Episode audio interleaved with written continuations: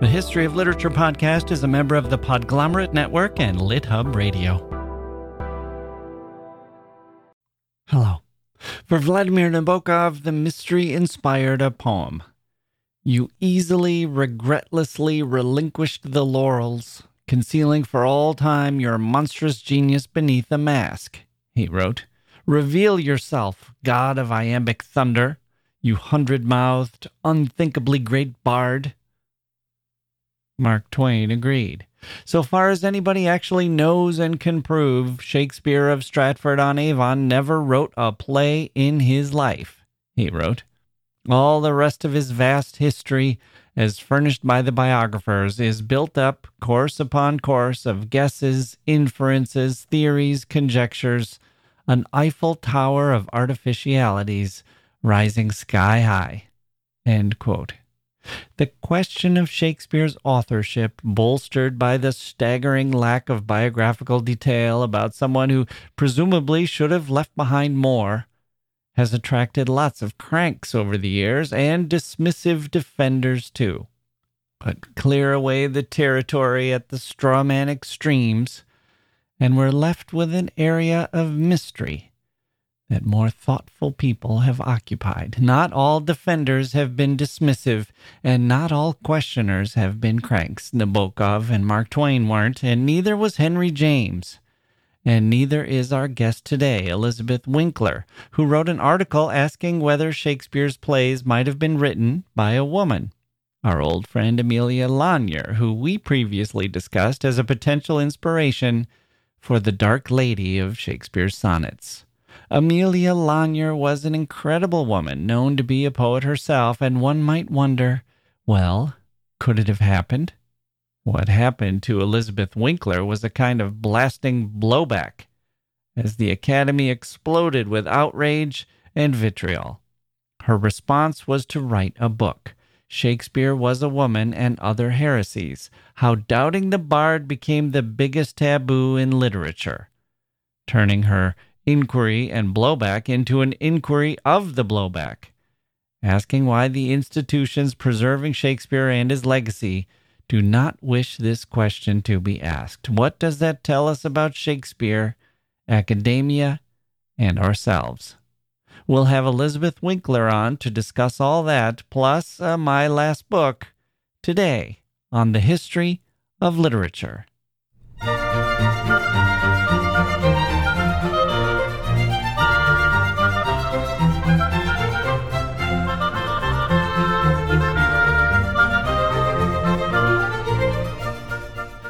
Okay, hello, hello, hello. Here we go. Welcome to the podcast. I'm Jacke Wilson, your host. Glad to be with you today and glad that you're here. We can get right to our main course. We'll serve it up speedily because I think Elizabeth does the job of explaining exactly where she is in all of this, why she wrote the book, and what's in it. At one point, I I get a little excited and carried away and say, it is Amelia Lanier. Well, I, or I say, at least, what if it really is? How cool would that be? And she reins me in and says, look, that's not exactly the point. The point is to ask, why is it that people are so adamant that we know something that we might not know for sure? Why do they insist? Why do they ask us to believe something that is not necessarily supported by evidence? That's the better question. What does it say about us that we want something to be true, that we don't want to live in a world of reasonable doubts and questions and explorations of alternative ideas? Sometimes that might be good to reject these theories and ideas. We want to live in a world of facts, after all. But sometimes our biases might be shading our view of the facts toward more certainty than is warranted. And when that happens, it's worth asking why. In any case, it's a hot topic, and she's right in the middle of it, giving her a good perspective on what happened, what what's happening. She's in the eye of the hurricane, watching the winds whip and swirl around her calm, fixed point. It's a fun conversation. And then, because no main course is complete without a little dessert, we'll serve up for you a tasty treat. How about our Pulitzer Prize winning friend of the show, Megan Marshall, who will choose the last book she will ever read? So here we go, onward and upward. We're not even taking a break, we're just plunging right in, and it all starts right now. Okay, joining me now is Elizabeth Winkler, a journalist and book critic with an undergraduate degree from Princeton and a master's in English literature from Stanford. Her essay, Was Shakespeare a Woman? which ran in The Atlantic, was selected for the Best American Essays in 2020. She's here today to discuss her book, Shakespeare Was a Woman and Other Heresies How Doubting the Bard Became the Biggest Taboo in Literature. Elizabeth Winkler, welcome to the History of Literature. Hi, thank you for having me. So, how did you first become interested in the Shakespeare authorship question? You know, I studied Shakespeare as an undergraduate and then again in graduate school, but you really focus on the plays, um, analyzing the works. And I'd sort of heard there was a question around Shakespeare's authorship, but it's not something I thought about a lot. It wasn't a big focus in my seminars or lectures. But then years later, I wanted to understand why so many great writers and thinkers mm. had this question about the authorship. You know, so many people have suspected that it was a pseudonym for a concealed author. Henry James wrote, I am sort of haunted by the conviction that the divine William is the biggest and most successful fraud ever practiced on a patient world. And Walt Whitman talked about the mythos he saw in Shakespeare and his mm. belief that there was another mind behind the plays. Um, Mark Twain has this really funny essay where he makes fun of the Shakespeare biographers, saying that they've sort of built up the biography of Shakespeare out of, for instance, theories, conjectures, and an Eiffel Tower of artificialities rising sky high. Right. Vladimir Nabokov um, wrote a poem about it, saying you sort of you concealed your monstrous genius beneath a mask. So all these minds have grappled with the um, with the question, but in English literature departments, it's effectively forbidden. That to me is just such a kind of a bizarre phenomenon, and I wanted to understand, uh, you know, sort of what was going on there. Why do all these people have a question? but it's not something you can really talk about within the university system. And then also, why do people get so emotional about it? Because when you bring up the question, you often get these really furious responses. Mm. Okay, well, you've put a lot on the table. So let's walk through it kind of in turn. But I guess one of the things is, I mean, Shakespeare's biography has been described as a black hole. And I think that's mm-hmm. what sort of drew the attention of people like Mark Twain. And, you know, he, when he was describing that about the biographers, it reminded me of, of all the biographies I've read of Shakespeare where you realize pretty early on that they're, they're using the the tense of well he would have done this you know that right, we, yeah. we know from other we know from education at the time that he probably attended a school that had this and and so on they have no idea it's amazing if you just if you take a marker and just circle every time it says must have could have probably surely no doubt they're full of speculation and imagination right, right. and you know, there, scholars are aware of that. Stephen Greenblatt's best-selling Shakespeare biography, Will in the World, how Shakespeare became, Shakespeare was, uh, you know, criticized for being biographical fiction. That's the term yeah. that was used to describe it. Right. And in, in 2016, there was this great conference convened at the Folger Shakespeare Library here in DC called Shakespeare and the Problem of Biography. Mm. And there was all hmm. these scholars sort of wringing their hands over the difficulty of reconstructing the biography. And one of the right, one of the scholars sort of admitted the, the biggest mystery of all, the biggest lacuna is the mystery of how Shakespeare ever became a writer in the first place. But what, what was so funny, I think, about that conference is that they didn't want to entertain the question, the problem of biography might be that they have the wrong biography. mm. Someone who's new to this might say, well, Shakespeare lived 400 years ago. The, the records mm-hmm. were likely uh, more paltry. Obviously, we don't have recordings and, and photographs and things like that. And But you know there's a difference between what we can expect and and what we have. And what sure. evidentiary absence intrigues you the most? Uh, so many different things. That's kind of what makes the question so fascinating. So on the one hand you have the, the problem of knowledge. We assume that shakespeare went to his local grammar school. There's no record to affirm that so it's just sort of an assumption. But the plays are sort of brimming with this incredible, I mean, just the cutting knowledge of the Renaissance humanism, you know, new learning, knowledge of philosophy and Greek drama, French, Italian, the law, theology. They're sort of dazzling in their erudition. Mm.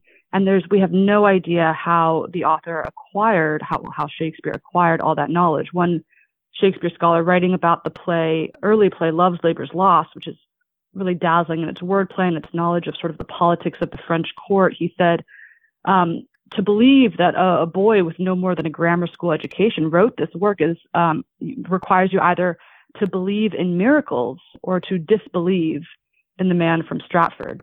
Mm. So that's what that is just one problem. Then there's the issue of you know the actual records in his will.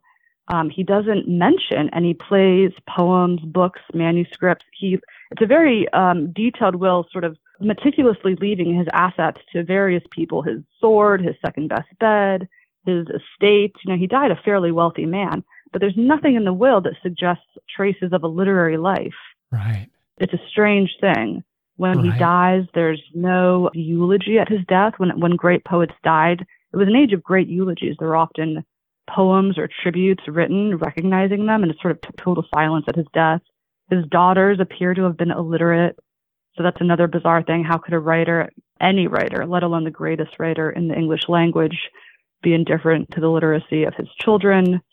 Other people have pointed out that there's no sort of connection between his life and the plays and poems. The historian uh, Blair Worden has said, you know, the relationship between an artist's biography and his writing is, is always a difficult subject, but there can be no other important writer since the invention of for whom we're unable to demonstrate any relationships at all, you know, between the life and the works. You mean between like Stratford or or the marriages that we know about? We don't see those in the plays. There are a lot of documents pertaining to his life. He was a businessman. You know, he was a shareholder in the theater company. He seems to have been an actor. Um, he was engaged in various legal disputes. You know, there's there's a mass of records about his life, but he doesn't leave the kinds of records behind that you would expect for a writer. So there's no other writers of the period left letters, for instance, mm. in hmm. which they refer to their writing or their verses, or there's records showing that they were paid for writing, or when they die, there's some mention. You know, our great poet Edmund Spenser, for instance, died last week and was buried at Westminster. You know, there's you can, of course, documents um, get lost and we don't have everything from 400 years ago. But for other writers of the period, you can put together evidence of a literary life, you know, evidence that testifies to a life dedicated to writing. And you can't do that for Shakespeare. So it's, yeah, that's why it stands out essentially. That's why there's this question.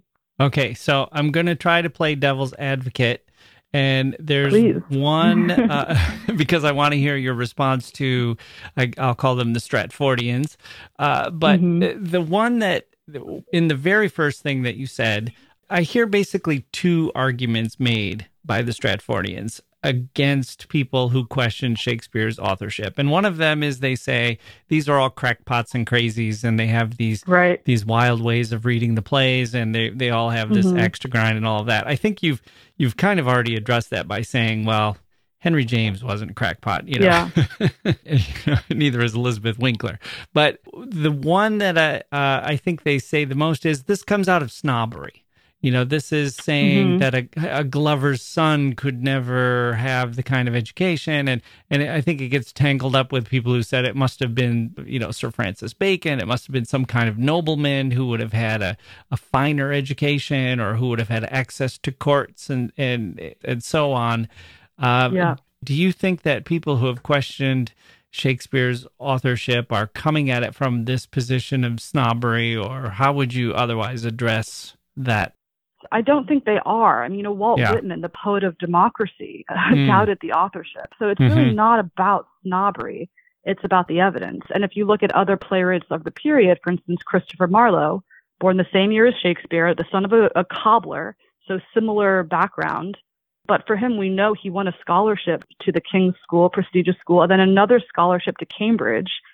So he, you can follow the trace of his development, of his genius, if you will. Ben Jonson was educated at Westminster School and had a, a very eminent historian, William Camden, as his as a as a teacher, and he recognized him as his mentor. So, you know, you can find that for other writers of the period and you can sort of explain how they came to write these works. So the snobbery accusation, it's a kind of ad hominem attack that gets thrown mm-hmm. out.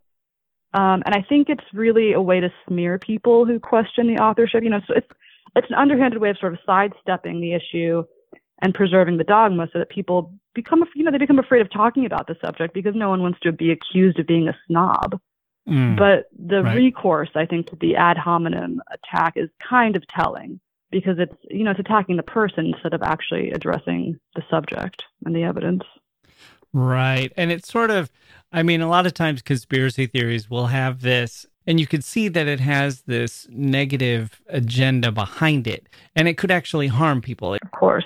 But in the case of Shakespeare, I mean, who is it really going to harm? Even if, even if it does make it seem like, I guess it would harm other sons of Glovers or or people who have worked their way up. But as you say, we have an example of Christopher Marlowe, and nobody is objecting to the idea he wrote the plays that he wrote. Exactly. Mm. So, what did you set forth in your Atlantic article? What argument were you making and what were you drawing upon in order to make that argument? That article was reporting on a newly proposed candidate named Amelia Bassano Lanier. And at the time, I was interested in the female candidates that have been put forward because a lot of attention has been paid on the male candidates, Francis Bacon and the Earl of Oxford. Christopher Marlowe. And I was interested in the feminine aspect of the plays because there's a long history of feeling that there's something sort of weirdly female about mm. Shakespeare. Mm-hmm. In the 17th century, the philosopher Margaret Cavendish remarked that, you know, Shakespeare must have metamorphosed from a man into a woman, you know, to write these female characters. Um, and then you get it again with John Ruskin, the Victorian critic says Shakespeare has uh, no heroes, only heroines. Uh, Orson Welles wrote that there was something clearly tremendously feminine about Shakespeare. Virginia Woolf remarks on the sort of androgynous man womanly quality um, of the works. And then in the later 20th century, with the heyday of feminist literary criticism, a lot of feminist Shakespeare scholars are also paying attention to this. The scholar Juliet Dusinberre says Shakespeare's drama clearly deserves the name feminist, for in his plays, the struggle is for women to be human in a world that declares them only female. But where did this come from? You know, how mm. how did a 16th century male playwright come to write feminist drama? Another scholar, Anne Barton, says there's, Shakespeare has an uncanny understanding of women that's missing in the work of his contemporary playwrights.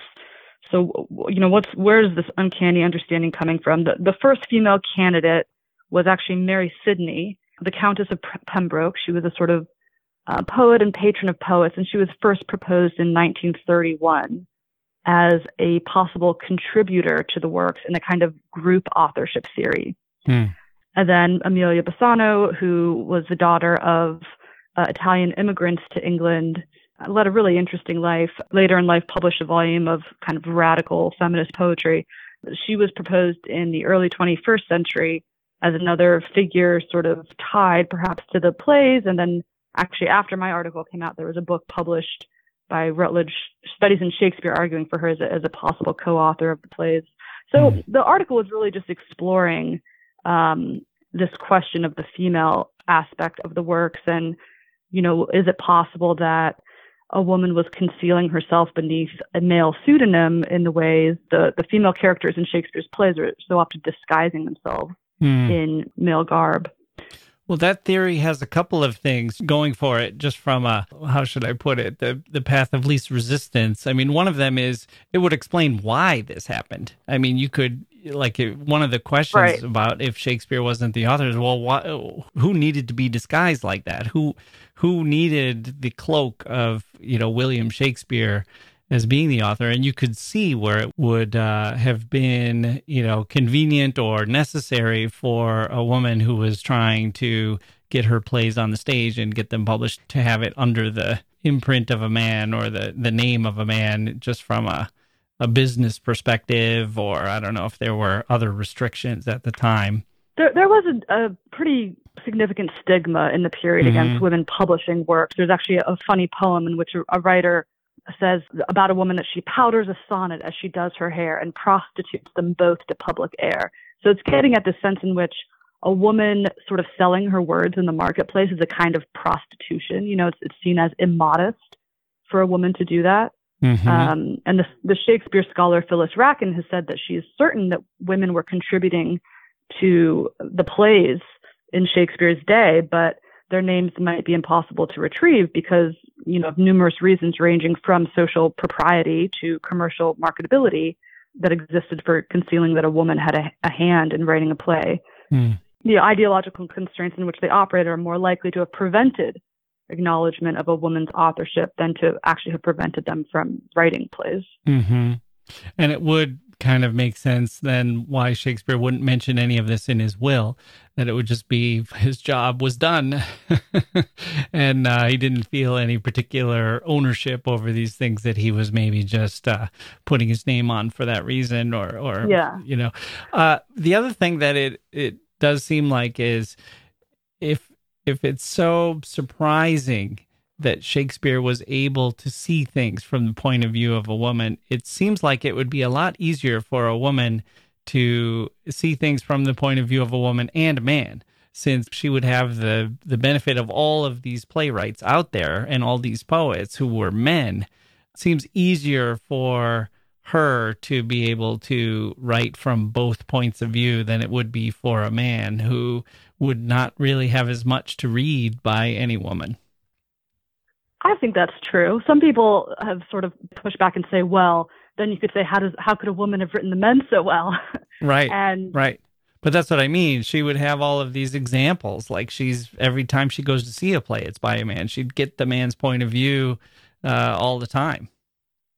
Yeah, and I should clarify. You know, this is just a theory that's out there. I'm not arguing um, that this is necessarily the case. My book mm. is sort of Shakespeare's Woman and Other Heresies. Mm. It, it, explores mm-hmm. the various theories around who the author might have been. I wanted to let the reader really sort of grapple with the problems and the, the gaps, the inconsistencies in this whole history without telling them what to think and sort of let them follow these different theories and, you know, see what they make of it all. Right. Okay. So let's take a quick break and then we'll come back with the response to that article and what it has told you about the nature of things in the academy and elsewhere.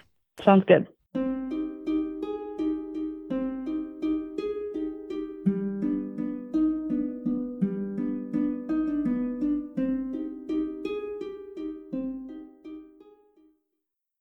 Hey grown-ups, the Cat in the Hat cast is a new podcast from Wondery perfect for the whole family. Join the cat in the hat and your favorite Dr. Seuss characters as they get whisked away on a new adventure every week. Fish dreams of creating his very own polite and quiet podcast. That is, until he gets a surprise visit to his Fishbowl podcast studio from the cat in the hat himself. And it becomes very clear that the cat has other plans for the podcast, and those plans are the opposite of quiet. The cat may be disruptive, but it turns out he's also a great help to get fish out of all kinds of predicaments. Bursting with music, silliness, and rhymes, the Cat in the Hat cast encourages us all to find fun that is funny in every episode. Sing along to new favorite songs, try your luck at Titanic tongue twisters, have some fun with wondrous wordplay, and most importantly, bring your family along for all of the adventures in the Cat in the Hat cast. Follow the Cat in the Hat cast on the Wondery app or wherever you get your podcasts. You can listen to the Cat in the Hat cast ad free right now by joining Wondery Plus in the Wondery app or Wondery Kids Plus in Apple Podcasts.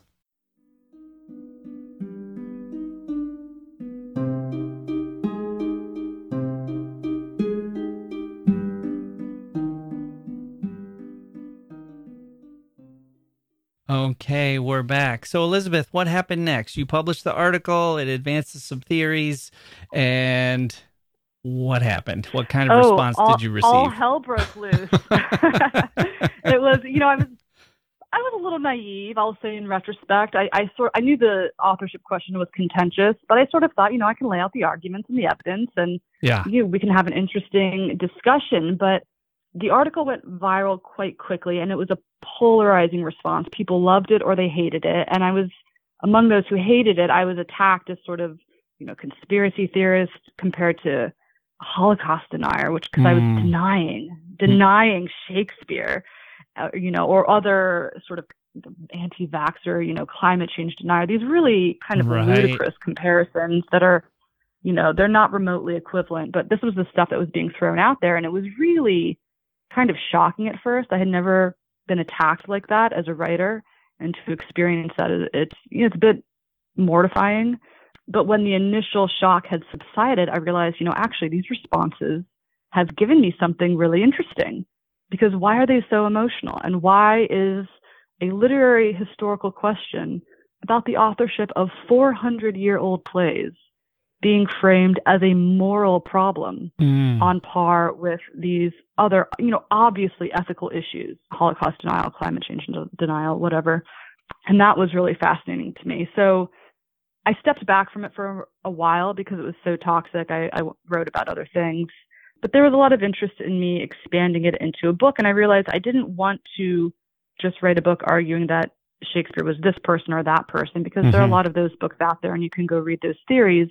What I wanted to do was step back and examine the taboo, how doubting Shakespeare became, as I write in my subtitle, the biggest taboo in literature, and, and why this controversy is so emotional and so difficult to talk about. So the book is really a portrait of a very fractious, muddled literary feud by a journalist surveying the, the history of the debate. And I think it's a fascinating history.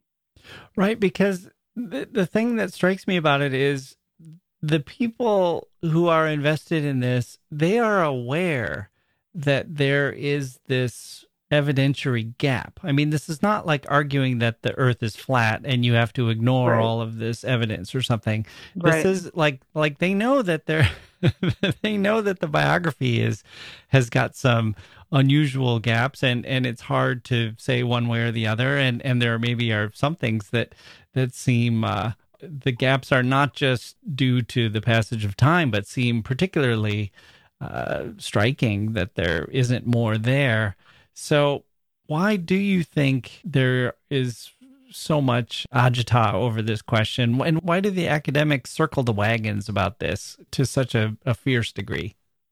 Because Shakespeare is the god of English literature. Mm. And you don't question the you know it's real it's deeply religious and moral i realized so to understand shakespeare scholars i think you have to go back and understand the origin of english departments they developed in the mid 19th century during the height of the Victorian deification of Shakespeare.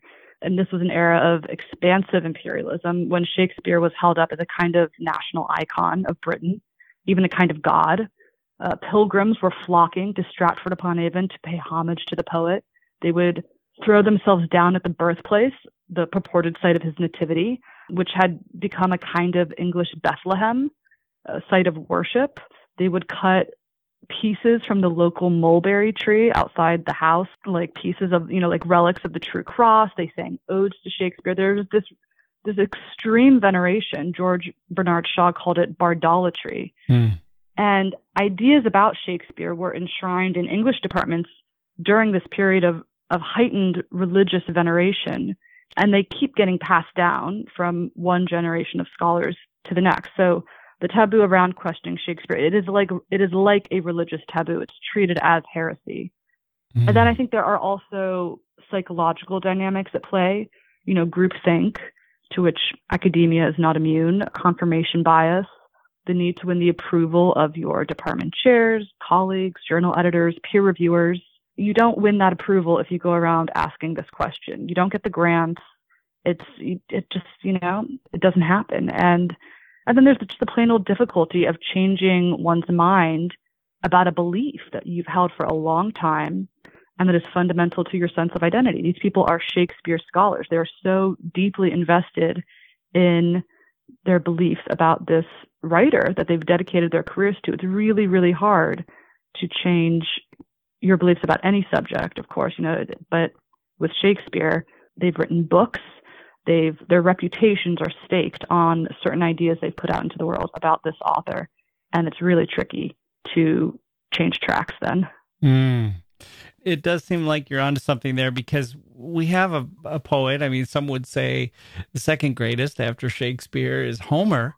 And we recognize that we don't really know who Homer was. And he may have been a man or a woman or a, a, a committee. He could have been a you know a, a, set of oral traditions that kind of coalesced and were written down but but maybe not by one person even and everyone is sort of fine with that. We're fine with the doubt. We don't need to to create turn him into a, a venerated single figure although he's represented that way. But nobody nobody complains if you say oh yeah and of course homer might have been you know a bunch of people. It does seem limited to this shakespeare where people are almost angry about the question. That's true. But interestingly in the in the 19th century when doubts about Homer were sort of first coming out, and classical scholars were questioning whether it was really the singular author figure that people had thought. It actually was upsetting to people, and they reacted in the same way, mm. um, mm-hmm. thinking it was heretical. So that reaction did happen. Now we don't care so much. Um, I think it also has to do with Britain's national investment in Shakespeare. That you know, there's no national tie to Homer. Um, in the same way because he's so distant. Of mm-hmm. course, the mm-hmm. Greeks, you know, care about him, but it's, it's not the same thing with Shakespeare. There was a there was a poll done a few years ago that found Shakespeare is the uh, symbol of which Britons are most proud ahead of the monarchy, the armed forces, the Beatles, and the Union Jack. It's Shakespeare. So the centuries of national investment in him as a, as, a, as an icon, um, and the ways in which he's intertwined with British national identity I mean, it's really hard to take that apart.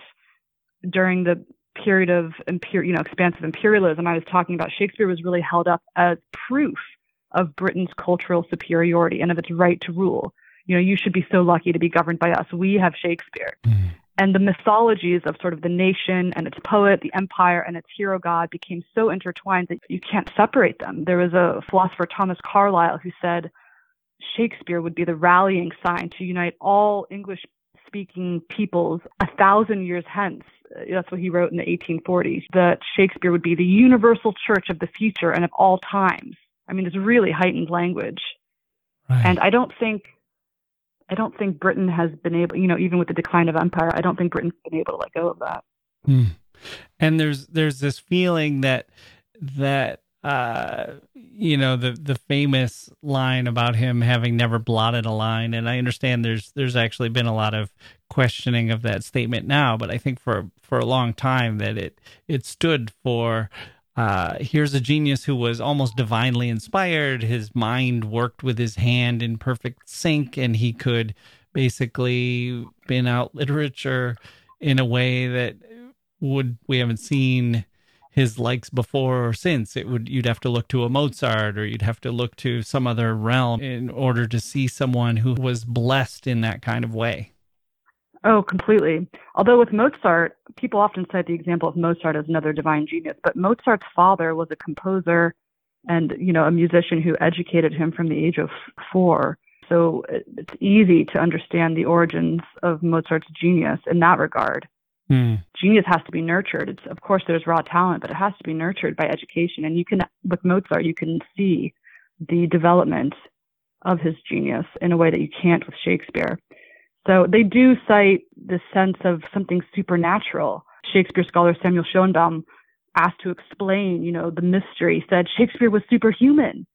But, you know, that's an explanation that's really no explanation at all. Or they cite, as you said, the wonder of his genius, which allowed him, as one scholar puts, to grasp in lightning speed what, what could only be attained after dull years of work by ordinary minds.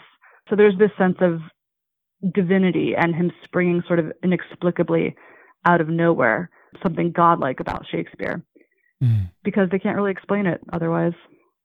So I'm also because I because I I can't resist uh, bringing in a an analogy to the Beatles. Uh, I, am reminded of a sort of uh, line that I heard about taking LSD, where where Paul used to say, you know, he was always afraid to take LSD because he thought, what if I go somewhere and I don't come back? what if it affects me permanently? I don't really like the idea that my mind could be permanently altered. And he said for John, that was something that excited him. That idea was something that made him kind of want to try it more because he thought, wow, that sounds like sounds like something that could be pr- pretty cool. I kind of feel like uh, I'm reminded of this in in thinking about well, what's the harm in opening yourself to the idea that because we don't know for sure who wrote the plays, we could entertain a lot of ideas? And what's there to be afraid of? It just seems like I don't see why people can't look at the absence of evidence and say, well, could we learn something by maybe exploring some other possibilities?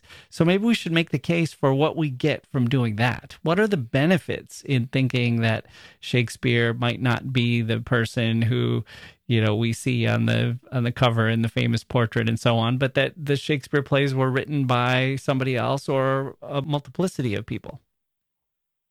Well, you're right. I mean, I don't think there is any harm in speculating about this. Historians recognize that the past is subject to differing interpretations, and debates about the past are actually a fundamental feature of historical inquiry. So it's a weird thing that people react as though it is harmful. One scholar, um, Sir Stanley Wells, who's sort of Britain's knighted Shakespeare authority, said a few years ago, it is immoral to question history and, and take credit away from William of Stratford. Uh, and I just love that quote because immoral Moral. to question history when when inquiry is the very basis of the historical discipline. You know, it's just it's hilarious. But so, what are the benefits? I think there's so much we stand to learn. We can gain a deeper understanding of the plays and poems because there's mm. a lot we don't quite get about them. You know, in the sonnets, the author seems to be suggesting that he intends his identity to disappear. He says, "My name be buried where my body is."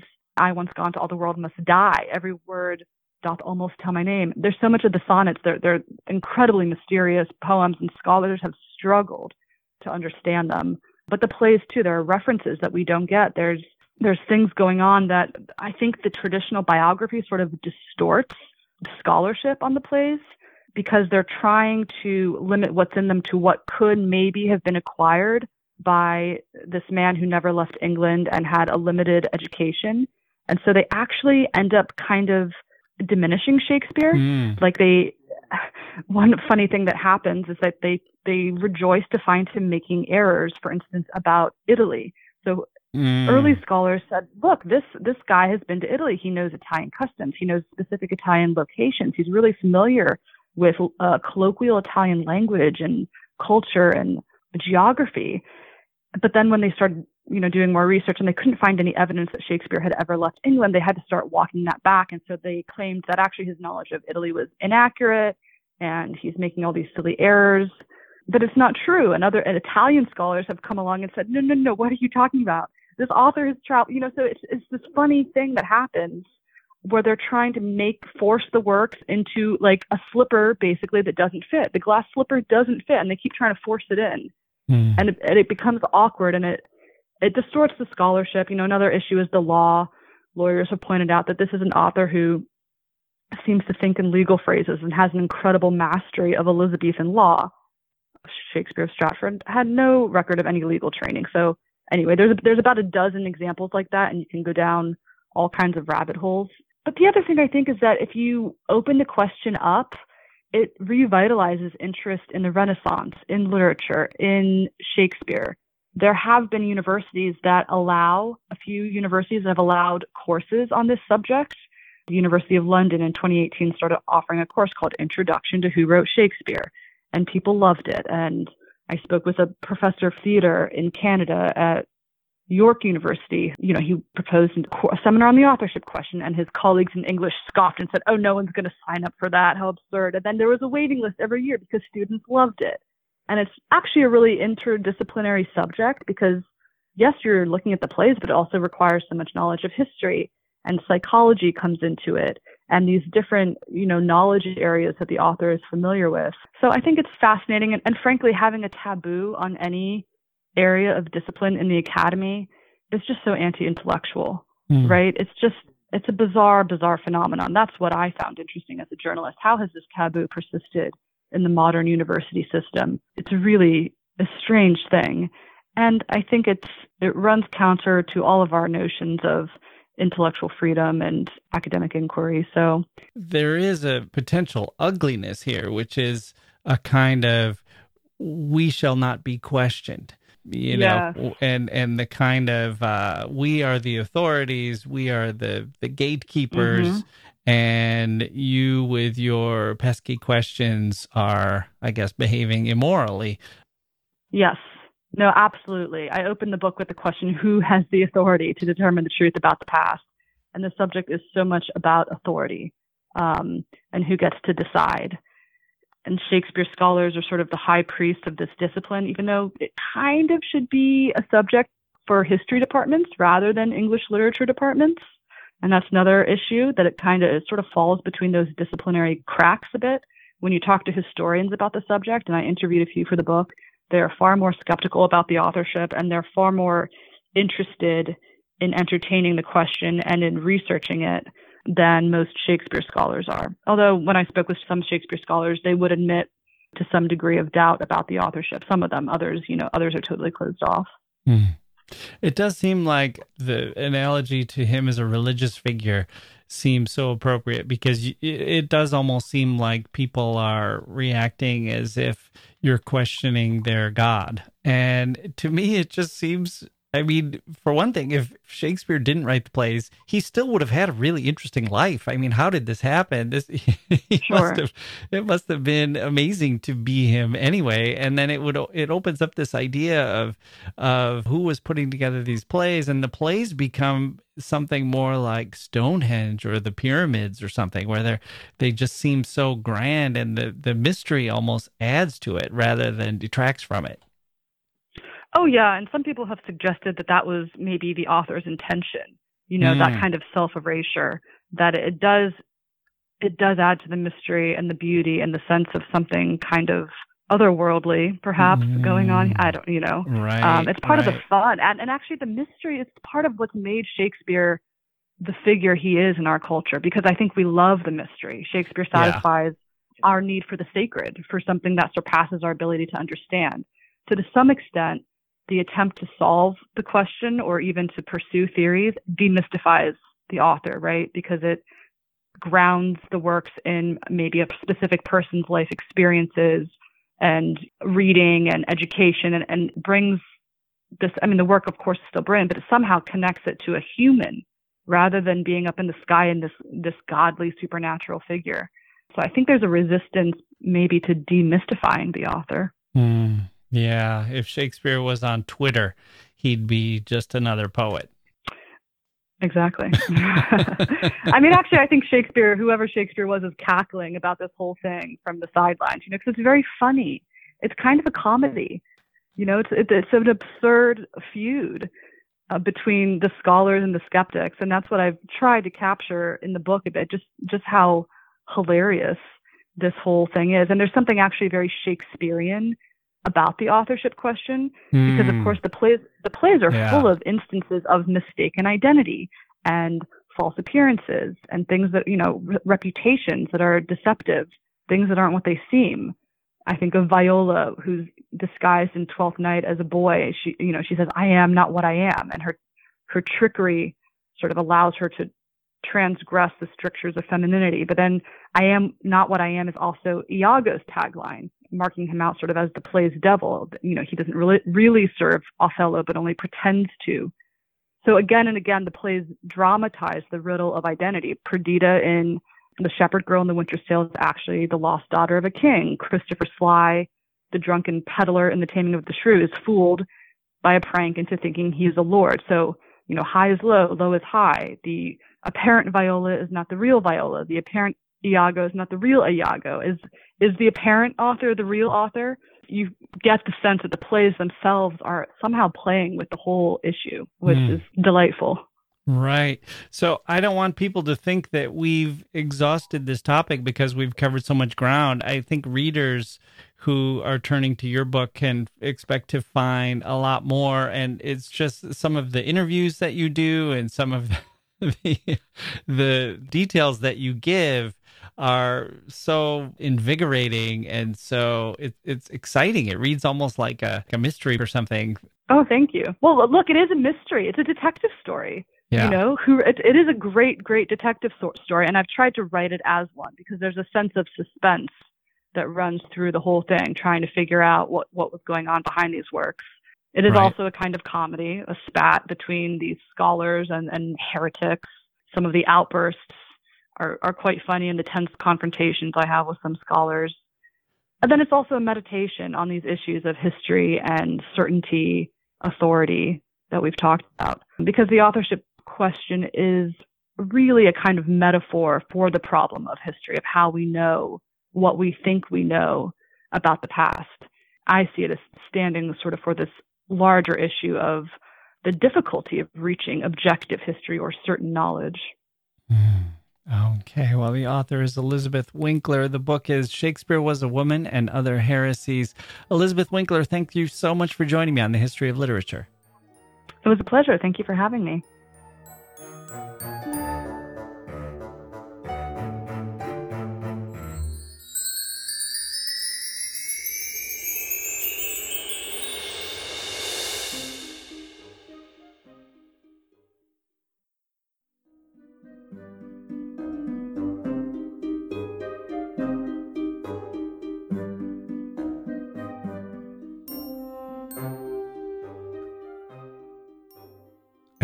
Finally, today we hear from author Megan Marshall, who has been here several times to discuss the subjects of her research the Peabody sisters, Margaret Fuller, Elizabeth Bishop, and an introduction she wrote for her late friend's book on Emerson, Thoreau, and William James and the grief they experienced. Three Roads Back, that book was called.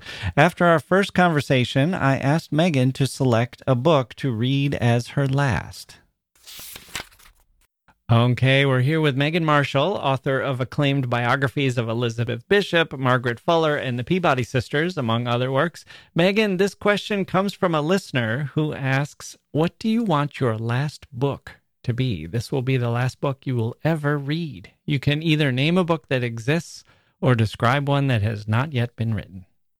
Well, that's a quite a profound question, and I find myself thinking about the circumstances of this reading. Mm, mhm. And I think what I would like to do, I, I'm not sure I would myself be able to read a whole lot. I would love to have one or both of my daughters um, attend my my Mm, my deathbed and and read aloud to me and i think of two books that were so formative helping me to become a writer and the person i am children's books that i read when i was young um, a little princess by frances hodgson burnett mm, where a, a girl is triumphing over difficult odds, and books are the way she positions herself in the world. Reading and the life of the mind is important to her, and magic comes and transports her out of her plight because she has been a good girl and helped others, all of that kind of thing.